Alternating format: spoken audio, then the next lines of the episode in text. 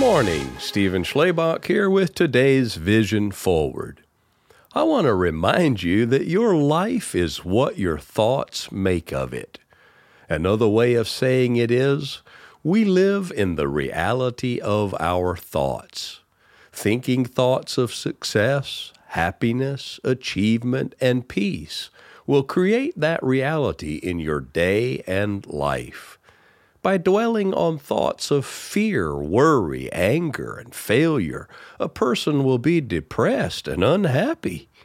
No wonder the Scripture sets up a fine strainer for our thoughts in Philippians 4, verse 8. And now, dear brothers and sisters, one final thing. Fix your thoughts on what is true and honorable and right and pure and lovely and admirable. Think about things that are excellent and worthy of praise. Like reverse osmosis filters for water, this filter for our thoughts has lots of layers.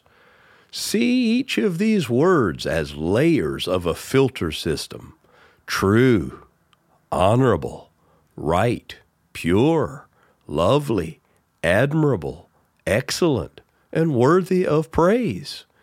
Just like that clean, filtered water, if our thoughts pass through that test, we're going to be enjoying some life giving and refreshing times.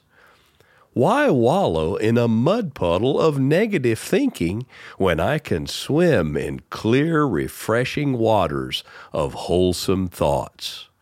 Be inspired to move forward with purpose and vision, and remember, be the light.